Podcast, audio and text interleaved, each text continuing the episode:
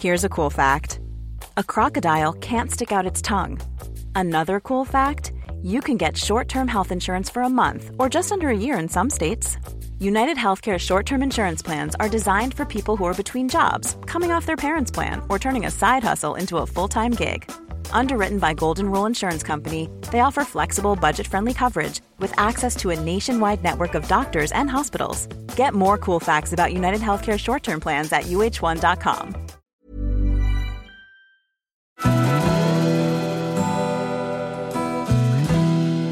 Välkommen till Stora relationsguiden. Podden där parterapeuten Anneli Östling tillsammans med sin sidekick Bella guidar dig genom allt som har med kärlek och relationer att göra. Följt av väl beprövade tips och råd.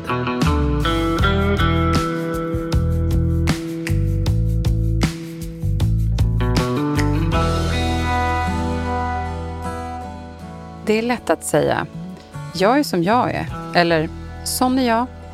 Men frågan är om du verkligen bara vill vara som du är eller om det finns faktiskt utrymme för förändring. En ny medvetenhet och små förändringar de kan ju leda till att du fungerar bättre med andra människor. Hamnar du i återkommande svårigheter i relationen till andra på grund av missförstånd eller något beteende, då är det faktiskt värt att titta på dig själv och identifiera vad är det som händer i de här situationerna. Ja, du sätter ju direkt fingret på vad det här avsnittet kommer att handla om, Bella. Och vi ska ju ta en del exempel också så att det kan bli lättare att förstå. För att också förstå hur bra det kan bli om man faktiskt reflekterar över det här och med nyfikenhet börjar testa på små förändringar. Jag är förväntansfull inför det här avsnittet. Ja, och mina tankar de drar iväg direkt. Är det inte lätt att vänja sig vid sitt eget beteende och liksom utgå från att det är det normala för alla andra också? Jag tror att man har mycket att vinna på att göra en, liksom en ärlig självrannsakan och försöka bli medveten om vilka egenskaper man har i relation med andra människor. Eller vad säger du Anneli? Nu kastar jag in dig direkt med en fråga här. Mm. Jag håller med dig. Och vissa problemområden kan vara till exempel att vara överkänslig för kritik, konflikträdd, dömande, negativ eller ha ett hetsigt humör, att gå till attack och försvar, dra sig undan och bli sur, det är inte så charmigt, förminska sig själv och vara till lags, alltid vilja ha saker på sitt sätt eller ofta känna sig missförstådd och orättvist behandlad. Alla egenskaper eller beteenden jag nämnde brukar kallas för överlevnadsstrategier. Mm, mm. Såklart. Och grundas ofta i någon form av otrygghet eller osäkerhet eller andra typer av rädslor. Okej, okay. Men eh, det här tänker jag, det kanske inte är så roligt att tänka på för den som inte är van att titta på sig själv eller ens att man har ens reflekterat över vilken betydelse eller just inverkan man har i sina relationer. Både positiva och eh, ibland negativa såklart. Vad säger du här? Hur kan vi inspirera idag? Du ska få svara på den frågan alldeles strax, Anneli. Men först har vi att lyssna på vad personerna du pratat med på stan, de har fått svara på frågan som lyder Hur mycket har du funderat på hur du upplevs i din relation? Och faktiskt försökt att förändra på saker som inte alltid fungerar så bra. Jag har funderat en del, eh, men bland annat på eh, detta med att jag ibland eh, svarar ja på frågor till exempel fast jag inte har lyssnat. Eh, och det är inte helt lätt att förändra. jag kan ibland vara lite för snabb med mina konklusioner. Och då behöver jag alltid ha en person som kanske istället för att ligga i växel 5 går ner i växel 3 och börjar liksom fundera över mina egna åsikter. Eh, och eh, där tycker jag att det har varit en stor skillnad.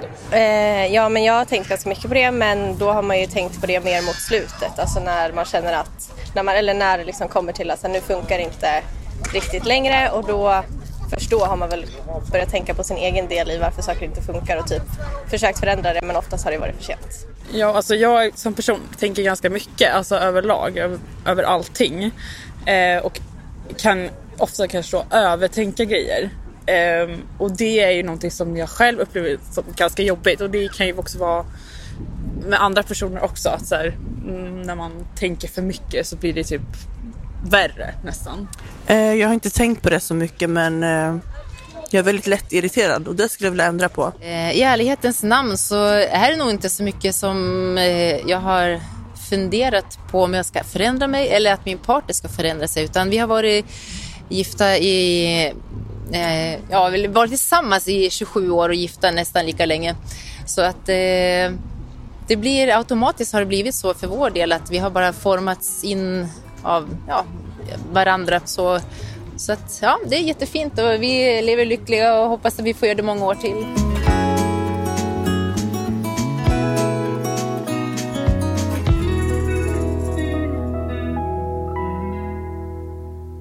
Många intressanta och blandade svar. Det är alltid så intressant att få höra vad folk på stan har att inflika med och ge oss för vidare input här i vårt avsnitt. Men då tillbaka till din fråga, Nelly. Hur kan vi inspirera här idag? Jo, just som frågan lyder så är det viktigt att ha fokus och nyfikenhet på att bli sitt bästa jag i de relationer som vi har och de vi aktivt har valt. Kanske mest för sin egen skull, för att ha en rimlig chans att lyckas få det man behöver. Allt ifrån att få sina behov tillfredsställda och förståelse för dem, till att känna sig trygg och få möta en kärleksfull partner som också är glad som man har fått att känna sig bra tillsammans med mig genom ett behagligt beteende. Ja, då tänker jag på att bonuseffekten kan ju bli att andra människor liksom dras till oss när vi upplevs trygga och tydliga med vad vi vill och behöver. Ja, och de mm. kommer säkert att må bra av att just känna vår ödmjukhet och förståelse för att andra kan fungera på ett annat sätt. Och det är lite av nyckeln att erbjuda en förlåtande miljö där man hellre friar än fäller sin partner och det klarar man bättre när man känner sig tillfreds med sig själv. Så när vi visar förståelse för andra utan att ge upp oss själva. Och det innebär ju, alltså när man har fått lite mer självinsikt så är det lätt att veta mer vad man har sig själv.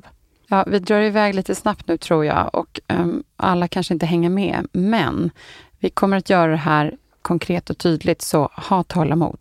Det som du har pratat om nu vill jag gärna få några exempel på. Kan du ta några exempel från vardagen, Anneli? Hur kan det se ut till exempel? Ja, jag kan börja med att räkna upp några olika situationer och beteenden där man kan behöva tänka till lite. Okay. Till exempel om man har fått förstå att man kan upplevas som hetsig och eh, ofta svart eller vit och snabbt blir arg. Eller om man ofta sårar personer i sin omgivning genom en tråkig, irriterad, eh, kanske till och med aggressiv ton. Det här kan vara någonting som man vuxit upp med, som man har lärt sig genom föräldrar som har agerat på det här sättet. Ja, det där kan ju verkligen bli jätteledsamt och skrämmande för både en partner och eh, även om man har barn. Det låter inte som en väldigt harmonisk, trivsam miljö att vara i med en, med en sån typ av partner, tänker jag. Nej. Det är ju synd om ingen kan eller just vågar säga till och hjälpa en sån här person att få syn på att det här i längden inte blir så uppskattat, tänker jag. Är det inte vanligt att man drar sig för att riskera just att kritisera en person som just kan bli arg? Det är ju som att kasta in ännu mer ved i elden.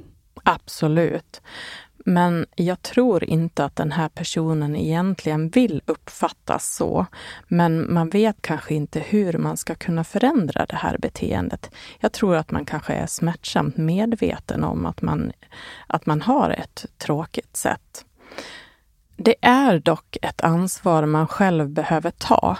Men som du säger, det kan vara en god hjälp om någon i närheten kan förmedla det här på ett sätt som personen vill och vågar ta in. Alltså det är ju, det är ju ett måste. Alltså någon behöver ju våga säga till den här personen. Kan du berätta lite mer ingående? Alltså, jag tänker att en, en god partner eller en god vän säger ju i så fall till av omtanke att det här blir inte så bra.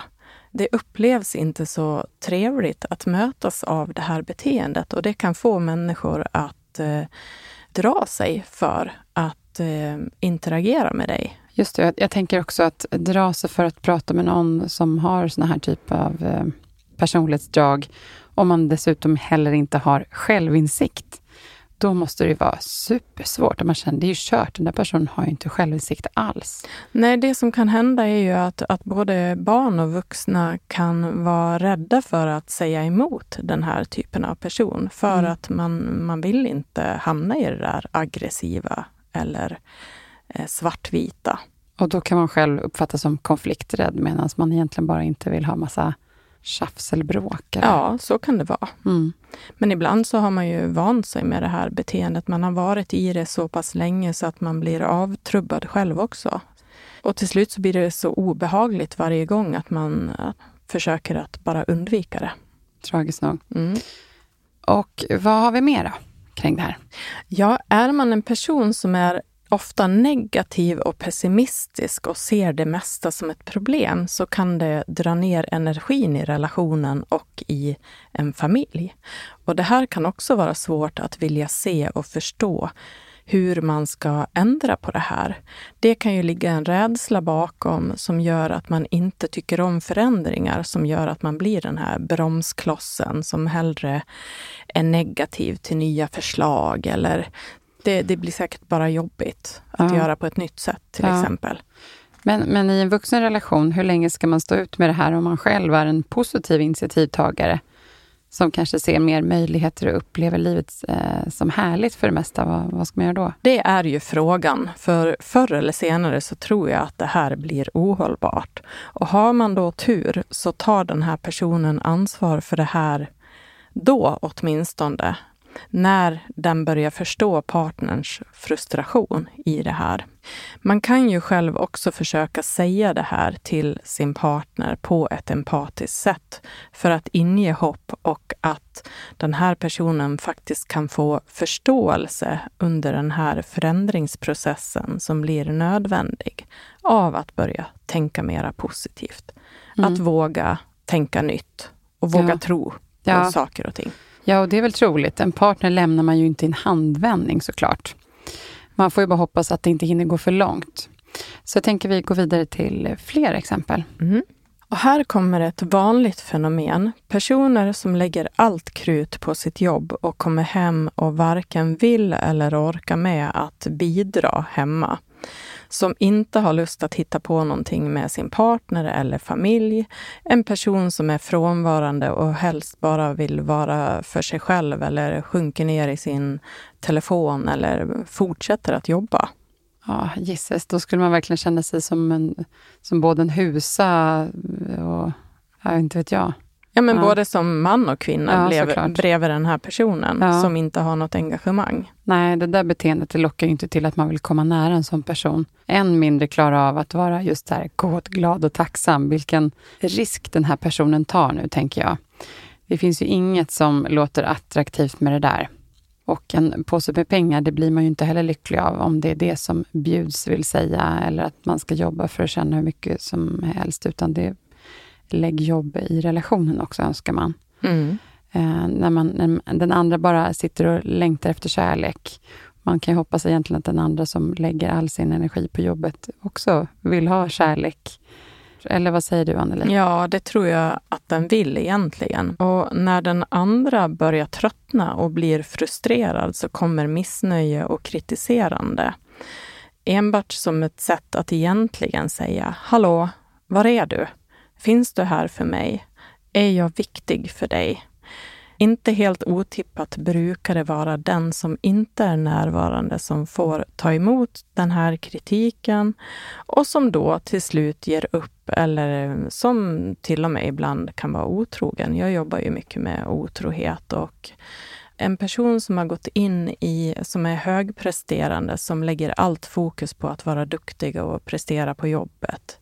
Det kanske är det enda som man är riktigt bra på, som man har vant sig med från att man var barn. Du menar i, i sitt jobb är man riktigt bra då? Ja, Mm. att man har fått bekräftelse av att skapa resultat och vara duktig. Så är det här en överlevnadsstrategi man lever kvar i. Men och då förstår jag inte, vad, vad är det som gör att man går och är otrogen då dessutom? För då är man ju inte bra i sin relation alls. Nej, men när man då bara blir kritiserad hemma och eh, känner att man har tappat allt självförtroende av det som görs i hemmet. Man kanske till och med har tappat en nära relation till barnen eller aldrig ens haft det. Så kan man ju också känna sig utanför i sin familj. Man kan känna ett utanförskap och till slut så bara längtar man efter att få någon form av bekräftelse. Och dyker det då upp någon person som beundrar en på något sätt eller talar om för en att man är fantastisk, då kan det steget vara nära. Det är vanligt menar du? Ja, det är vanligt för att ofta är högpresterande personer också ganska dåliga på att prata om känslor. Mm. Nu generaliserar jag friskt här. Det. Men det här är bara exempel. Och då tänker jag att det måste ha pågått länge för att någon ska bete sig så, eller? Ja, det har det säkert gjort. Och det finns en omedvetenhet här om vilket beteende man har fastnat i. Och det kan ju bero på att man har vuxit upp med att bara bli bekräftad för sin prestation. Men när den här personen väl börjar förstå vad som har hänt, alltså att partnern har fått nog, så vill då den här personen inget hellre än att visa uppskattning till sin partner och familj. Ofta är det så, inte alltid. Men man förstår hur man har försakat det som är viktigt i livet. Och det här kan sluta bra om det inte är för sent. Alltså ett viktigt uppvaknande som man själv behöver ta ansvar för. Mm. Då gäller det också att den andra inte fullständigt givit upp och liksom blivit känslokall vid det läget, tänker jag. Men om man lyckas mötas här och så tänker jag att det kan bli som en ny förälskelse kanske av att se varandra med nya ögon. Ja, och det här har jag sett hända flera gånger Mhm. och det är bland det finaste som finns att se ett par återfå kontakten när man ser hur de faktiskt uppskattar att de har varandra. Mm. Ja, det kan jag förstå. Mm. Ja, men jag har väl varit lite där själv kan jag säga, att man har tappat bort varandra och vet hur det känns, just den där sköna känslan att gå tillbaka och få en eh, finare kontakt igen. Mm, just det. Det är väl vanligt att skylla sin frustration och sitt dåliga mående på någon annan eller något annat. Men det är inte en konstruktiv väg som förändrar något, tänker jag. Är inte det ett tecken på osäkerhet? Jo, det skulle jag säga. Det är karaktäristiskt för en osäker person enligt min erfarenhet, om jag får generalisera igen. Mm. Vi kan alla göra våra egna val och behöver vara tydliga med vad vi behöver å ena sidan. Vi kan också bli lyhörda för andras reaktioner och förstå att det kanske är någonting jag gör som påverkar andra negativt. Om vi sen märker att det efter alla konstens regler ändå verkar svårt att kunna må bra med partnern, så kanske man behöver göra något åt situationen med en förändring eller göra ett aktivt val att lämna eller att acceptera situationen som den är. Mm. Och sen kanske leva med missnöje och besvikelse. Det kan ju kan väl bara bryta ner kärlek och just tron på sitt eget värde. Är det ens ett alternativ? Nej, egentligen inte. Men många väljer ändå det utan att ens göra det till ett aktivt val. Och det behöver man vara medveten om. Det är bättre, roligare och mer utvecklande att försöka få till en förändring, även om det kan vara läskigt och en krävande ansträngning att behöva svälja sin stolthet av att jag är som jag är. Och ingen ska förändra mig. Okej. Okay. Nyfikenhet och mod är mycket mer attraktivt än rädsla och ovilja till förändring. Ja, jag tycker det är så bra när du ger såna här verkliga exempel som lyssnarna kan känna igen sig i. Eh, Så jag skulle vilja ta upp en annan sak som jag tror att många säkert eh, går runt och irriterar sig på. Då tänker jag på är eh, mobilanvändningen och vad den gör med oss människor och par. Och familjer kanske till och med. Mm. Och när det gäller mobilanvändningen Om jag ständigt är besviken på hur min partner sitter med sin mobil kan det påverka mitt humör eh, många gånger per dag till och med, när vi är tillsammans. Och till slut märker jag att jag till och med tar med mig min besvikelse in i sovrummet också. Och lusten till sex kanske minskar eller helt försvinner. För man känner sig inte prioriterad. Så långt kanske man inte alltid tänker såklart. Nej. Och när vi är på semester eller ute på restaurang så sitter jag förmodligen bara och väntar på att min partner ska ta upp mobilen igen. Och det har blivit ett tråkigt fokus eftersom det varje gång gör mig så ledsen. Och ofta blir det jag redan har tänkt och är rädd för bekräftat. Ja, men då är det väl lätt att tänka att det vore bättre att säga till här. Eh, men är det att det är känsligt för vissa, eller vad, vad tror du? Ja, men så är det nog ofta. Partnern kan vara lyckligt ovetande om vad jag tänker på så länge som jag inte berättar hur icke okej okay det är för mig. Och eh, partnern känner också såklart av att jag inte är nöjd och blir istället att försöka göra mig glad, kanske med flera restaurangbesök istället och dammsugning eller en extra puss när jag kommer hem. Men telefonen får fortfarande samma uppmärksamhet och den jobbiga känslan blir att kvarstå hos mig eftersom jag längtar efter att känna mig prioriterad. Okej, men allvarligt Anneli, är det inte partnern som behöver tänka på det här? Är det, liksom, är det möjligt att man kan vara omedvetande om det? Om man inte är det så kan man ju tycka att det är respektlöst att umgås med sin mobil, alltså mer med sin mobil än med sin partner. Eh, och jag tror inte att jag är ensam om, ensam om att tycka så här när man, när man hör det här. Nej, självklart. Och jag håller med.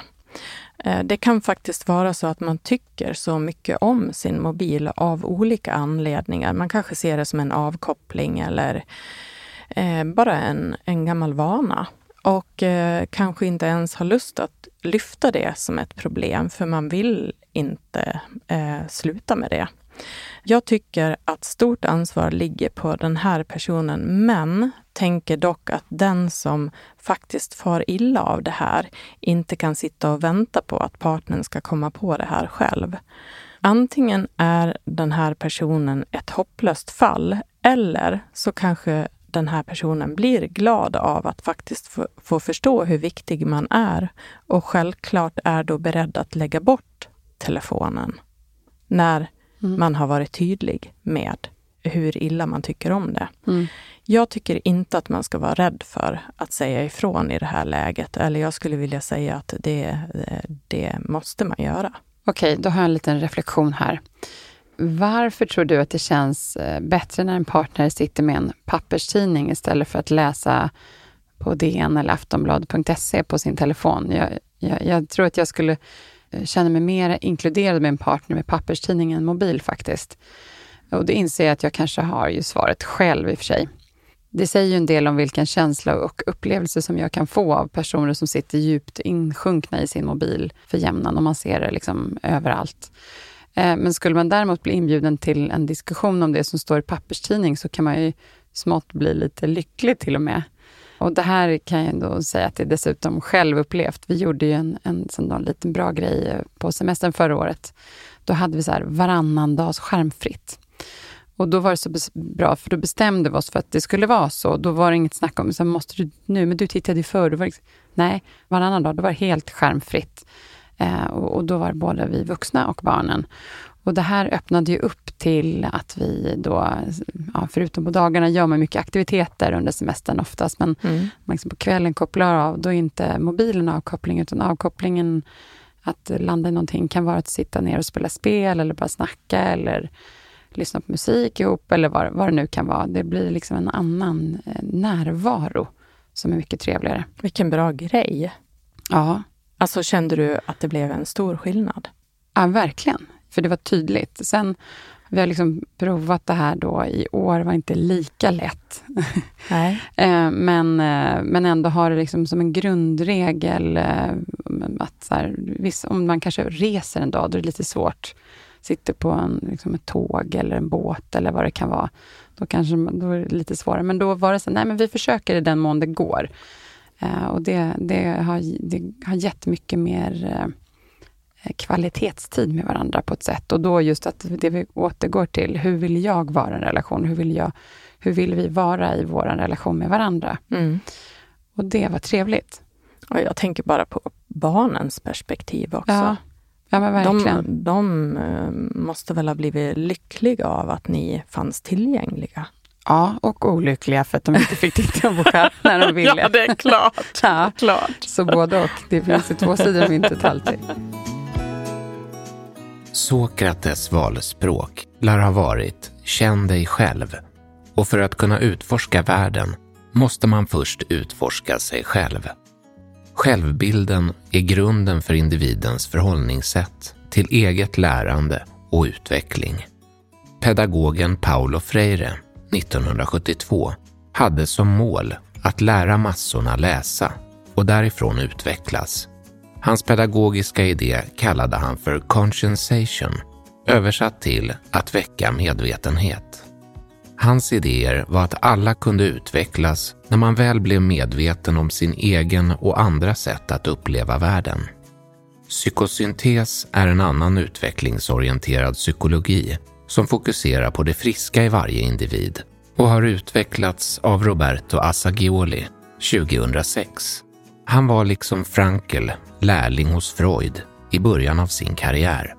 Huvudpunkter av central betydelse är de personliga värderingarna, meningen i livet och en betoning av framtiden som har en dynamisk roll i nuet. Istället för att se våra personliga svårigheter som begränsande ser man inom psykosyntesen våra brister och tillkortakommanden som en stor utvecklingspotential. I varje problem vi upplever finner vi fröet till personlig utveckling och mognad. Psykosyntesen fokuserar på vår potential och hjälper oss att identifiera våra mål och vårt syfte med livet. Det var viktigt enligt Assagioli 2006 att vi lyssnar på och respekterar vår egen vilja om livet ska kännas meningsfullt och vi ska känna oss lyckliga. Ändå så är det påfallande ofta som viljan får stiga åt sidan. Antingen för att andras behov upplevs som viktigare, för att vi är rädda för att avvika från mängden, undvika konflikter eller helt enkelt därför att vi inte är vana att använda den. Psykosyntesen är en gren inom psykologin som leder dig i riktning mot din egen innersta vilja och uppmanar dig att agera utifrån den. På så sätt blir du sann mot dig själv och andra, vilket gör dig till en egen individ att respektera och känna dig trygg med.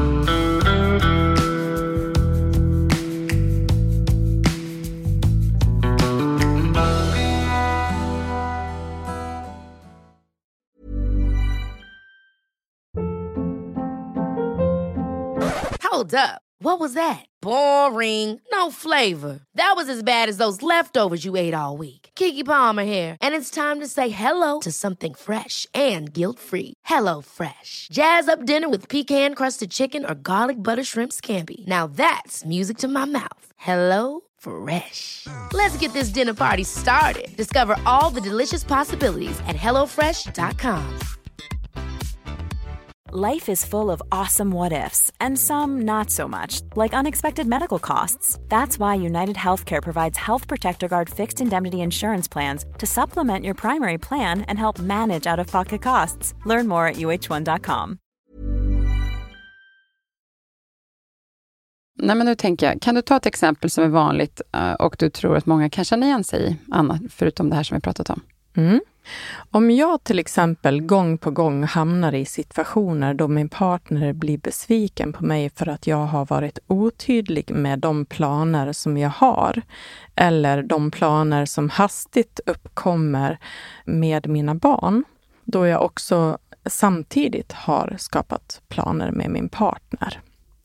Då är det naturligt att min partner blir besviken och hade andra förväntningar. Det här kan bli riktigt jobbiga situationer som sakta maler sönder och skapar missnöje i en relation. Dessutom kan den bli att skapa en klyfta och konkurrens mellan partnern, alltså den här bonusvuxna, och mina barn. Okej, men är det inte vanligt att barnen också kan hamna i kläm? Här, liksom att, för, på grund av att man har en otydlig förälder som verkar mest stressad kanske, eller inte riktigt närvarande. Är det inte så att barnen märker om föräldern har en ängslig eller konfliktfylld relation då med sin partner? Jo, absolut. Och det blir egentligen inte kul för någon här. Här kanske man behöver förstå att det här har med ens förhållningssätt att göra. Är man konflikträdd och inte vågar säga nej till sina barn, då klarar man heller inte av att vara tydlig. Och att också kunna planera sin egen tid för att det är viktigt att också få den här tiden med sin partner. Speciellt när man har bestämt någonting och har en plan sedan tidigare. Men om den så kallade bonusvuxna då blir avundsjuk på barnen och har liksom orimliga krav på en partner som också är förälder, vad gör man då? Ja, är det så, då kanske man också eller framförallt behöver vara tydlig med hur man prioriterar och ge partnern en klar bild av var man står i den här frågan. Det beror ju såklart på hur gamla barnen är också. Det är såklart svårt och obekvämt, men tydligt och ärligt och någonting den andra kan ta egna beslut kring istället för att ständigt känna sig bortprioriterad, ledsen och missnöjd. Det är ju viktigt att förväntningarna kan stämma överens med det som är verkligheten här. Alltså jag kan ju sammanfatta det här. Alltså en person som är kanske konflikträdd, som hamnar i kläm mellan sina barn och sin partner som då är en bonusvuxen. Det blir jättesvårt. Mm. Alltså man behöver, man har ett extra stort ansvar där, tänker mm. jag, att vara tydlig. Det, det, måste kännas som att man vill bara fly. Ja, ja, ja puff! Ja, men det här just då med att få ihop allas agendor som bonusfamilj, det är ju inte helt okomplicerat, det har Nej. vi lärt oss. Men det är ju, tydlighet är väl just A och O i sådana här situationer. Ja, absolut. Och här, här har man inte råd att vara konflikträdd. Nej. Om man ska kunna ha trevligt själv. Med barnen på ena sidan och partnern på den andra. Utmanande verkligen. Ja, det är en utmaning. Och för er som vill veta mer om det här med bonusfamiljer så finns det två avsnitt om det i podden Relationsguiden som beskriver lite mer tydligt vad man kan hamna i.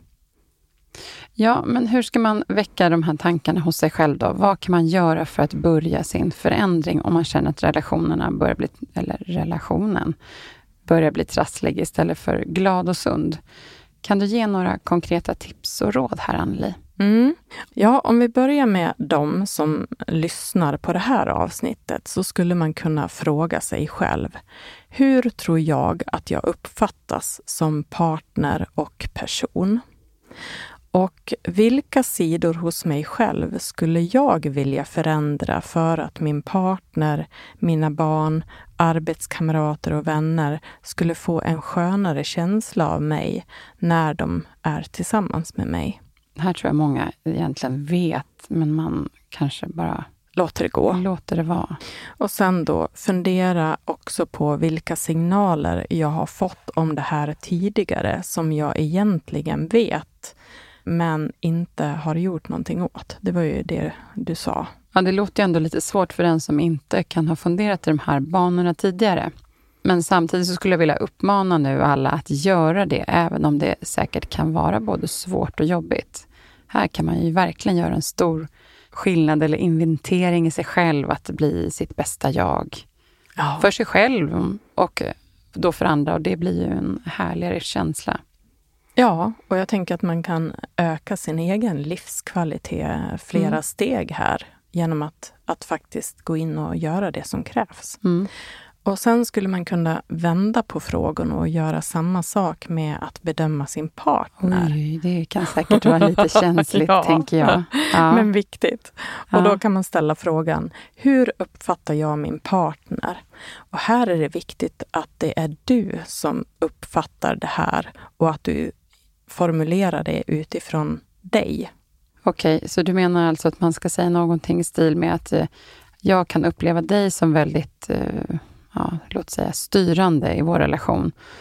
Och det får mig att känna mig förminskad och det jag säger inte är lika viktigt. Något, är, är det så du tänker? Ja, typ så. Ja. Och sen då, vilka sidor skulle jag önska att partnern arbetar med, med för att jag ska få en skönare känsla av partnern eller ha lättare för att, att eh, vara i, eh, i känsliga samtal eller för att känna mig närmre min partner? Och, och samma sätt här tänker jag att säga att jag skulle uppskatta om du tog ansvar för att förhålla dig på ett annat sätt för att det ska bli lättare för mig att vilja lyssna och engagera mig och, och så. Det kanske skulle få mig att känna mig eh, mer lyssnad på, viktigare och räknad med. Ja, ja det låter bra. Mm. Och det viktiga är just att utgå ifrån sig själv. Om man vill be om en förändring där man har en god intention. För det, det är ju mm. ofta det man har. Man har en viktigt. längtan efter jag, jag att... säger det här med kärlek nu, kom ja. ihåg. Det är inte för att jag vill kritisera och hoppa på dig för att jag vill dig något dåligt, utan det kommer av kärlek. Det kan man behöva förtydliga i början, mm. om man inte är van att prata på det här sättet. Mm. Vilka av de här sakerna vet du att partnern har fått kännedom om, men valt att inte göra någonting åt? Du kan fundera på förståelsen till varför partnern valt att inte göra någonting åt det här, trots att andra personer nämnt liknande saker tidigare. Kan det bero på rädsla, förträngning, en gammal överlevnadsstrategi som partnern har svårt för att våga släppa? Ja, men allt det där enskilt, men också tillsammans såklart. Det kan ju även finnas massvis av andra anledningar. Jag tror också att människor generellt inte är vana vid att vidareutveckla sitt eh, jag i relationen, som man däremot är mer van just i alla fall i sin yrkesroll. Men det blir väl mer och mer, vad ska man säga, aktuellt, tror jag. Det pratas mer om det och folk är mer nyfikna kring det och så. Det är ju bra. Viktigt här blir ju att visa just förståelse för eventuellt rädsla, som säkert är bra att ha med sig om man vill få sin partner att göra en förändring. Att mm. inte det är bara att, utan man måste ha en förståelse för att vi är alla olika. Om den har svårare för att möta sig själv i såna här frågor, mm. så ha en större förståelse. Absolut. Genom en ökad förståelse och förmåga att lyssna på varandra så kan man som par utveckla ett samarbete som leder till harmoni och livsglädje, både individuellt och tillsammans. Och det är lätt att stötta en person som vill utvecklas. Man får liksom vara med på den resan. Mm. Och, och, då är det ju viktigt det här med att man har en vänlig ton, att man har inbjudande ögon. Att man visar att jag kommer i kärlek här. För att mm. jag vill att vi ska få det bättre. Mm. Ja, jag förstår att det skulle betyda mycket att närma sig just på det sättet med förståelse just om det som kan vara svårt också. Bra Anneli, tack! Vilka användbara tips. Och vet du vad? Nu börjar det faktiskt bli dags att avrunda för idag. Så jag tänkte sammanfatta dagens avsnitt för att se om jag fått med mig dina budskap, men också för att lyssnarna ska få höra de viktigaste delarna igen. Ja, mm. kör du. Då börjar vi med det här att vi kan aldrig förändra någon annan. Vi kan bara förändra oss själva. Responsen som vi får efter vi arbetat med oss själva och utvecklat vårt förhållningssätt kan kännas som en stor lättnad faktiskt. En ny medvetenhet och små förändringar, det kan leda till att du fungerar bättre med andra människor. Bra. Och sen har vi att man kan förvänta sig att få just då positiv feedback när man visar en vilja att utvecklas för att bli till exempel mer balanserad eller rak och tålmodig. Eh, och sen har vi det här med självrespekt. En tydlig vilja och självbehärskning smittar av sig och inspirerar även andra. Det är värt varje liten ansträngning att just utveckla ett förhållningssätt som hjälper er båda att må bra och sen samtidigt få andra att trivas i ert eh, sällskap. Mm. Sen tänker jag att jag skulle vilja avsluta mitt eget eh, liten grej här som, som jag har utövat också på min semester. Spännande. Ja, det var att vi kunde identifiera att vi liksom inte bli, blivit våra bästa jag, när vi reste runt mycket och förflyttade oss. Och så varenda gång man ska packa ur och packa på och, och liksom alla de här och när och hur och allt det där. Att det liksom blev tjafs om olika sådana saker. Då bestämde vi oss för att vi ska ha en liten så här, morgongenomgång. Efter fruk- när vi ätit frukost hela familjen, då satt vi då tillsammans, jag, min man och våra två barn. De är ändå 8 och 11 år, så de kan liksom vara med i det här. Och pratade om förväntningarna på dagen. Eh, om det är så att vi vuxna måste styra det här såklart. Om vi vet att vi har en agenda så, så kanske vi inte öppnar upp för det på samma sätt. Men då frågar vi, så här, säg minst en sak som du verkligen skulle vilja göra idag. Mm. Och så lyssnar vi på hela familjen och sen så, så pratar vi, men okej, här är flera som vill bada och sen så kanske några vill åka iväg på den där loppisen. Ja, men ska vi börja med det här och sen så innan, vi, innan så åker vi är det inte för sent idag, du vet sådär. Hade man liksom rampat upp, det låter som att man ska hålla på att strukturera även sin semester, det låter inte kanske så kul.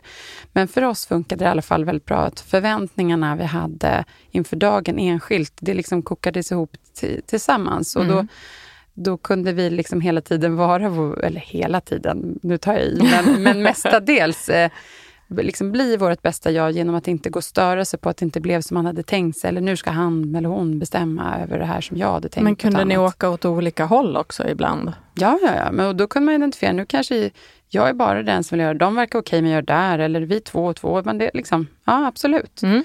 Och det, det var en väldigt bra grej. Mm. Som eh, att man säger, men hur kan vi göra det här så vi skippar de här tjafsen på parkeringarna eller i någon matkö innan vi ska vidare, vart man nu skulle vidare. Ja, det är inte så charmigt att stå och bråka på en parkering. Nej, så det, det finns massa olika tips och tricks. Ja. Och det där man, jag gillar alltid att få tips av människor, så ni får gärna dela med er av ert också. Mm. Men du, med det sagt så säger vi eh, tack för idag, Anneli, och tack för att du har delat med er av de, alla de här exemplen. Mm, tack gillar, själv. Ja, men eh, jag gillar det. lättare att liksom, ta till sig då att, och jag hoppas att eh, lyssnarna känner detsamma. Mm. Det har varit mycket matnyttigt här. Nästa veckas avsnitt då kommer det vara fyllt av massor med bra tips inför just höstens nystart. Då ska vi prata om att par som fungerar bra tillsammans inte är varken smartare, rikare eller psykologiskt mer insiktsfulla än andra. Men i sitt dagliga liv har de hittat sätt att förhålla sig till varandra som gör att de inte låter negativa känslor och tankar ta över allt det positiva som finns i en relation. Det här kan ju låta provocerande, men vi ska ju naturligtvis guida i hur man lyckas med det här. Så det här tror jag inte att ni vill missa. Och allra sist vill jag nämna att ni kan gärna gå in och följa oss både i podden och på sociala medier för att inte missa några viktiga saker eller spännande ämnen som kommer framöver. Ni är också välkomna att skicka in era lyssnarfrågor till oss som vi ska svara på framåt. Och sen har ni då mejladressen, den hittar du i vår poddinformation. Hoppas att ni är med oss nästa vecka och jag avslutar med ett tack till Elias på Röstproduktion Stockholm som är vår speaker här i podden. Och inte minst, tack till vår fantastiska producent Jens på Stray Dog Studios. Och allra sist och allra viktigast, tack för idag alla lyssnare.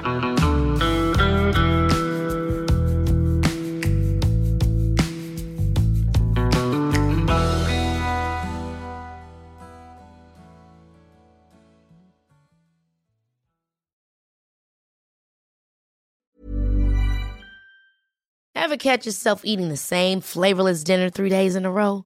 Dreaming of something better? Well, HelloFresh is your guilt-free dream come true, baby. It's me, Gigi Palmer.